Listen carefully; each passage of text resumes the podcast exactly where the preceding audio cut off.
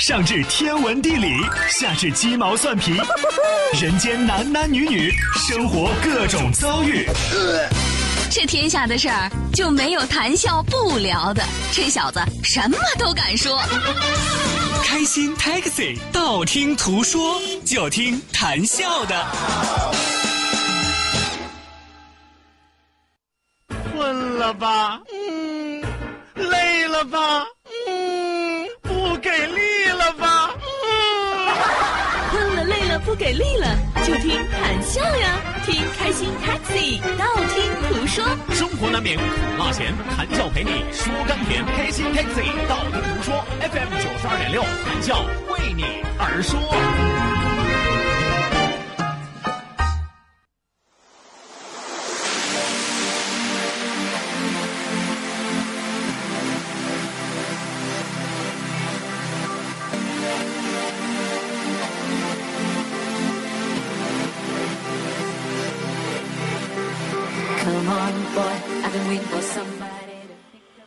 往后余生，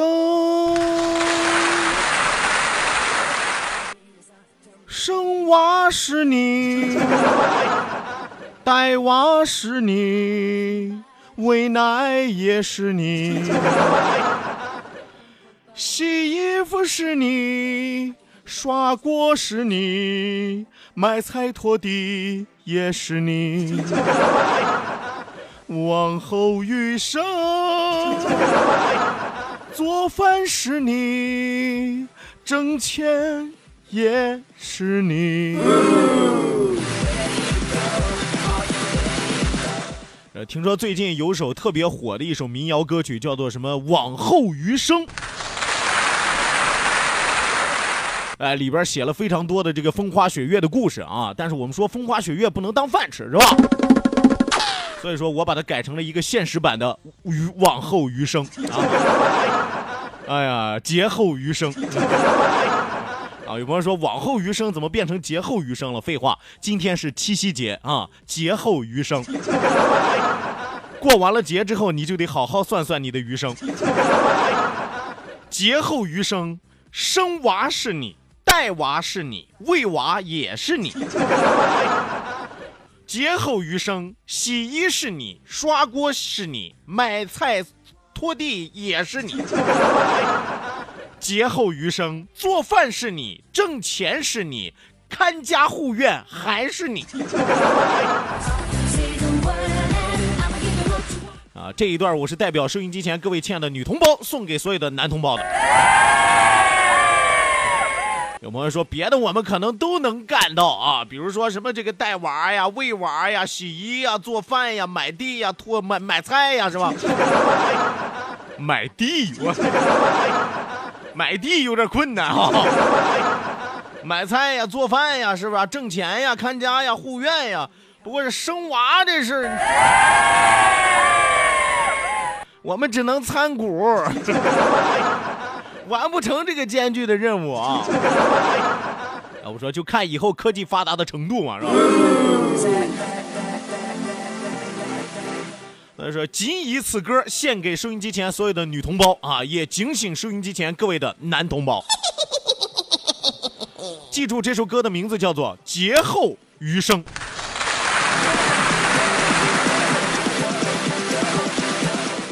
好的，那收音机前的听众朋友啊，在这里首先要祝收音机前各位亲爱的老铁们节日快乐！欢迎您准时走进活力调频九二点六，这一时段是正在为您直播的娱乐脱口秀《开心 Taxi》，道听途说，我是你们的老朋友谭笑笑。本节目是由仁恒利小额贷款为您独家冠名播出。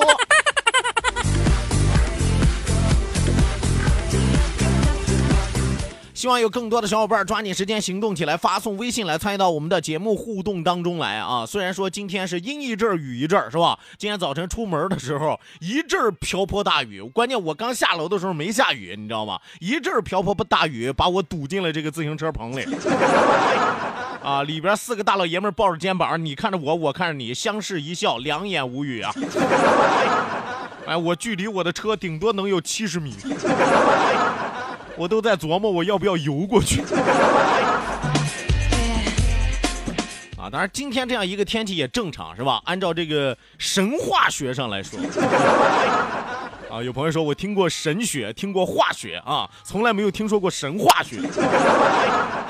呃，有很多神话故事嘛，说今天七夕什么牛郎织女来相会，是吧？天上所有的这个喜鹊给他们搭成了鹊桥啊。那有朋友说这个跟下大雨有什么关系？当然有关系了。第一啊，第一牛郎织女一年没见了，默默无语两眼泪，对面都是痴情人啊，是吧？他俩能不哭吗？他俩肯定哭。你再说喜鹊是吧？就那么点小身板，你一万个喜鹊加起来能有多少是吧？俩大活人在上面走啊走啊啊！关键是牛郎还带俩孩子啊！有朋友说牛郎怎么带俩孩子？废话啊，这不放开二孩了吗？啊，他们一家四口在上面相遇了，下边所有的喜鹊累得哇哇直哭啊！一家四口哭，再加上一片喜鹊哭，那你说今儿这雨大不了吗？有朋友说那怎么不一直下雨？废话，哭一阵歇一阵，歇一阵哭一阵？你得符合神话学啊！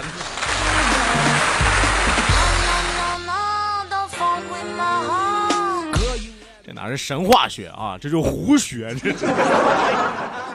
说一说笑一笑，不说不笑不热闹，笑一笑咱们就十年少。希望有更多的小伙伴抓紧时间行动起来，发送微信来参与到我们的节目互动当中来。再次要提醒大家，记住我们的两处微信交流平台，一处呢是我们九二六的公众微信账号 QDFM 九二六 QDFM 九二六。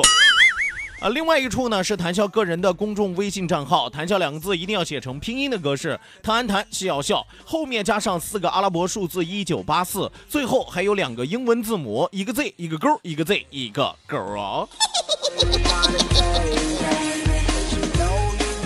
除此之外，也要提醒大家记住我们的视频直播正在为您拉开大幕，关注到九二六公众微信平台 QDFM 九二六，下拉菜单有一个视频直播的板块，打开视频看广播，谈笑有话对你说。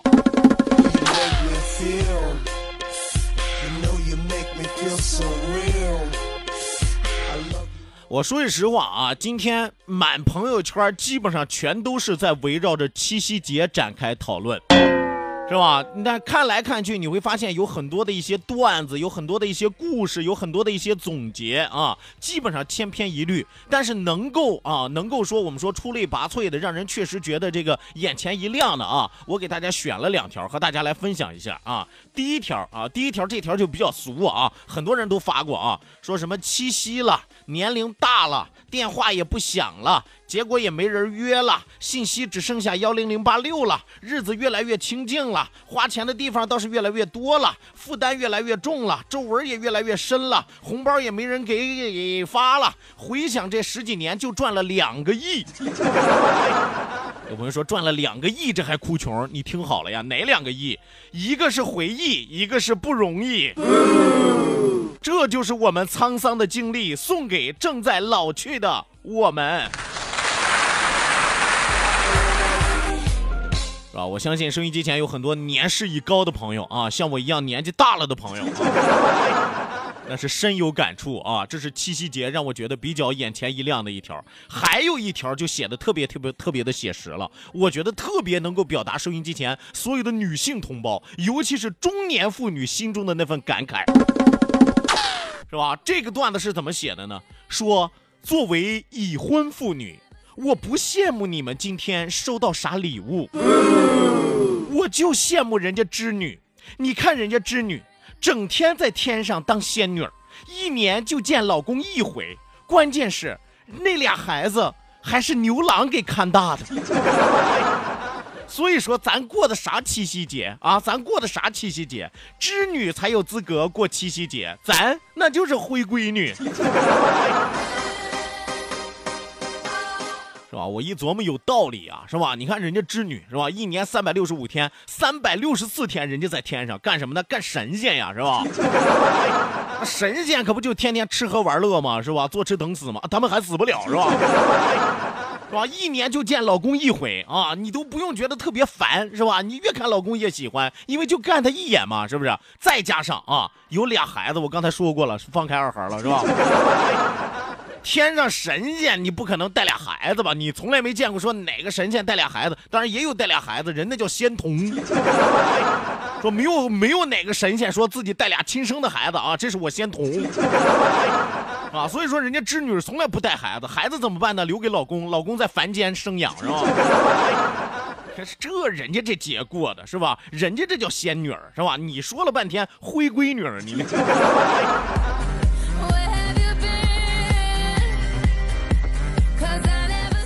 过多的我就不打击你们了啊，我就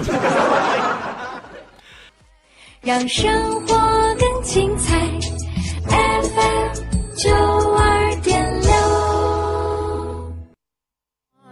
Someone who can please me, love me all night long. I've been everywhere, man, looking for you, babe. Looking for you, babe. Searching for you, babe. 好的，那收音机前的听众朋友啊，欢迎您继续锁定活力调频九二点六，这一时段马上为您送出我们第一时段的道听途说，打开历史的书，点亮信念的灯。道，万法自然；听，天下大观；图，风雨无阻；说，说说说说说什么呀？到底说什么？我哪知道？听谈笑的呀。说谈笑风生，道听途说，说说道听途说。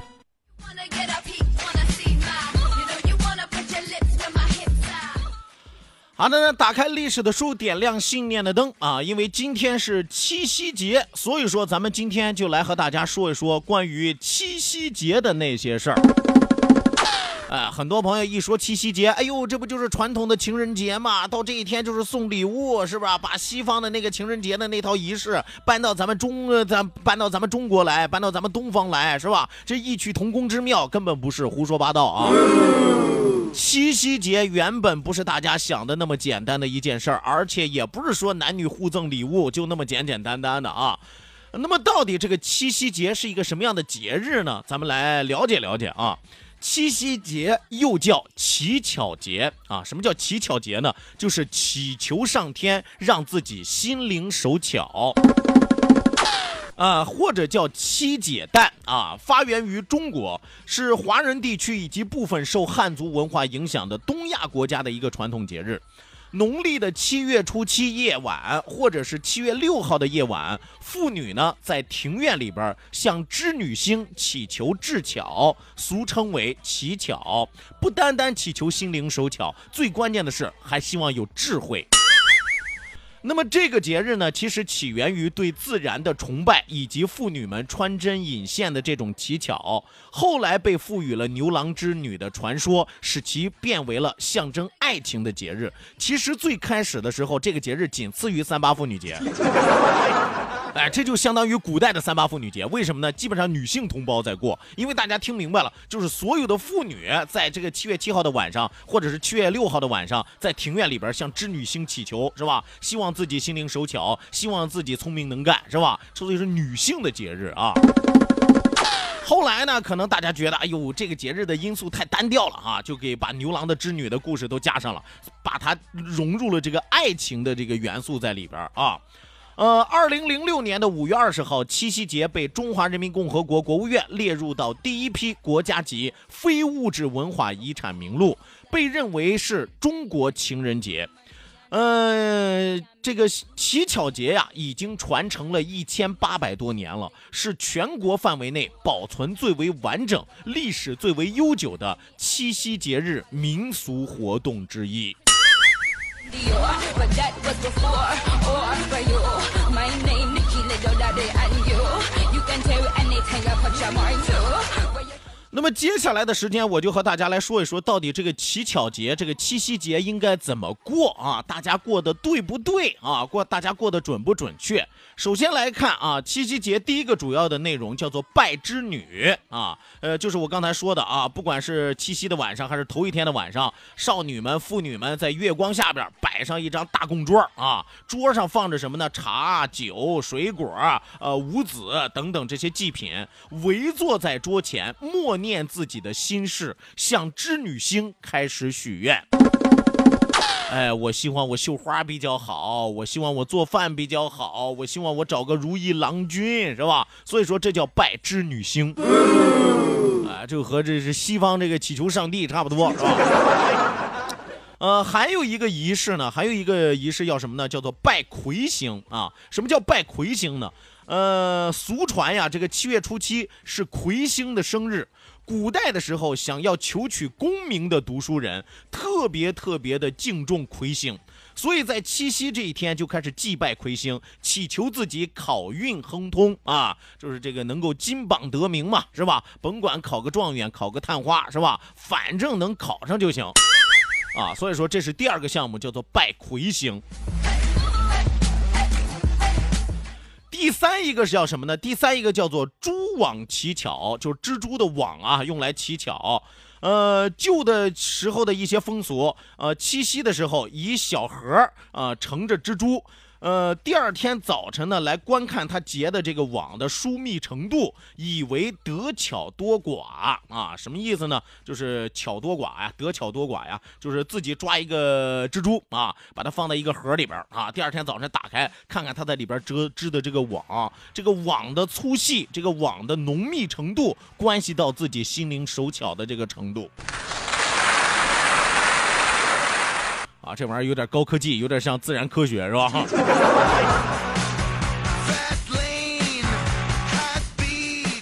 还有一个呢，叫做穿针乞巧啊，穿针乞巧，就说在这个七夕乞巧之后啊，呃，至西宫女啊，至就是呃，在宫里的这些宫女登台，以五彩丝穿九尾针，先穿完的人就是最心灵手巧的人，后穿完的人。称之为什么呢？输巧就是你输给我了，呃，各出资以赠得巧者焉啊，什么意思呢？就输的那些拿钱啊，送给那个最心灵手巧的人，咱愿赌服输嘛，这里边有点博弈博彩的性质啊，就一帮老娘们是吧？一一帮大姑娘小媳妇儿啊，找一个台子啊，拿五彩线穿九尾针，九尾针就是特别细的一个针是吧？是吧？穿九尾针是吧？谁先能够穿完了啊？谁这个完成了这个手工活，那你就就是最厉害了，手工是心灵手巧最牛的是吧？其他的人啊，输的人输巧的人就要开始掏钱啊，掏钱给赢家啊，很讲理的一个游戏是吧？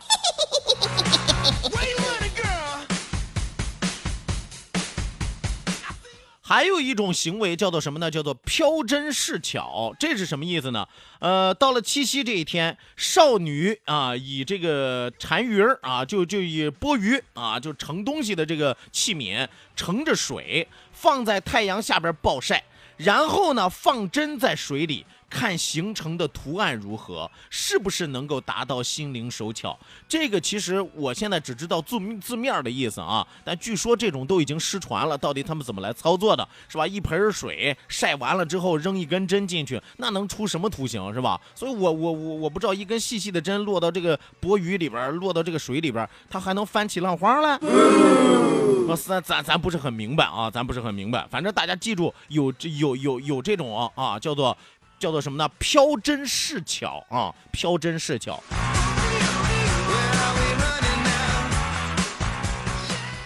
到了乞巧节这一天，在古代还有一种行为啊，叫什么呢？叫做美甲。我说谭笑，你胡说八道吧？美甲那是现代的，是吧？啊，古代不叫美甲，古代叫什么呢？就叫染指甲啊。染指甲是流传在中国西南一带的七夕节的习俗。呃，四川省的很多的县，呃，以及贵州啊、广东啊两地都有此风。就一到了七夕节这一天，给自己涂染上非常好看、非常漂亮、非常鲜艳的指甲的颜色啊。所以说，一到七夕这些节这一天，有的地方的妇女呢染指甲。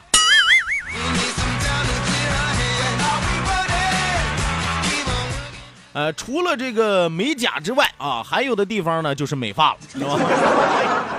美甲美发，七夕节必选两样，是吧？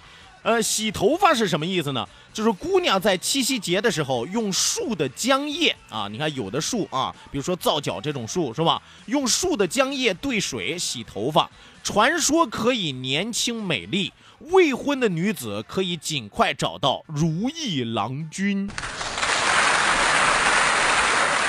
我估计今天很多大树要倒霉啊！好家伙，没想到用树浆子兑水洗头还有这么大的作用，在七夕节这一天，洗完了之后啊，自己能够年轻貌美；洗完了之后，自己能够迅速脱单。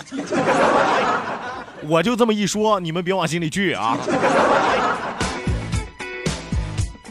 呃，还有一个呢，叫做接露水，就是在七夕节这一天，露水是牛郎织女相会时落下的眼泪。人们呢用脸盆来接露水，抹在眼上、手上，期望能够使人眼明手快啊。据说这个七夕节的露水有这个功效啊。最后一个呢，叫做求呃众生求子，就是在七夕的前几天，把绿豆啊、小麦啊浸于瓷碗之中，等它慢慢长出这个芽来，再以红线、蓝丝。扎成一束，称之为什么呢？众生啊，就是种下生的，长出新的子来，这叫众生求子，寓意就不用我多说了，谐音就这意思。你看，一个七夕节包罗万象，但是都没有你的什么巧克力蛋糕，是吧？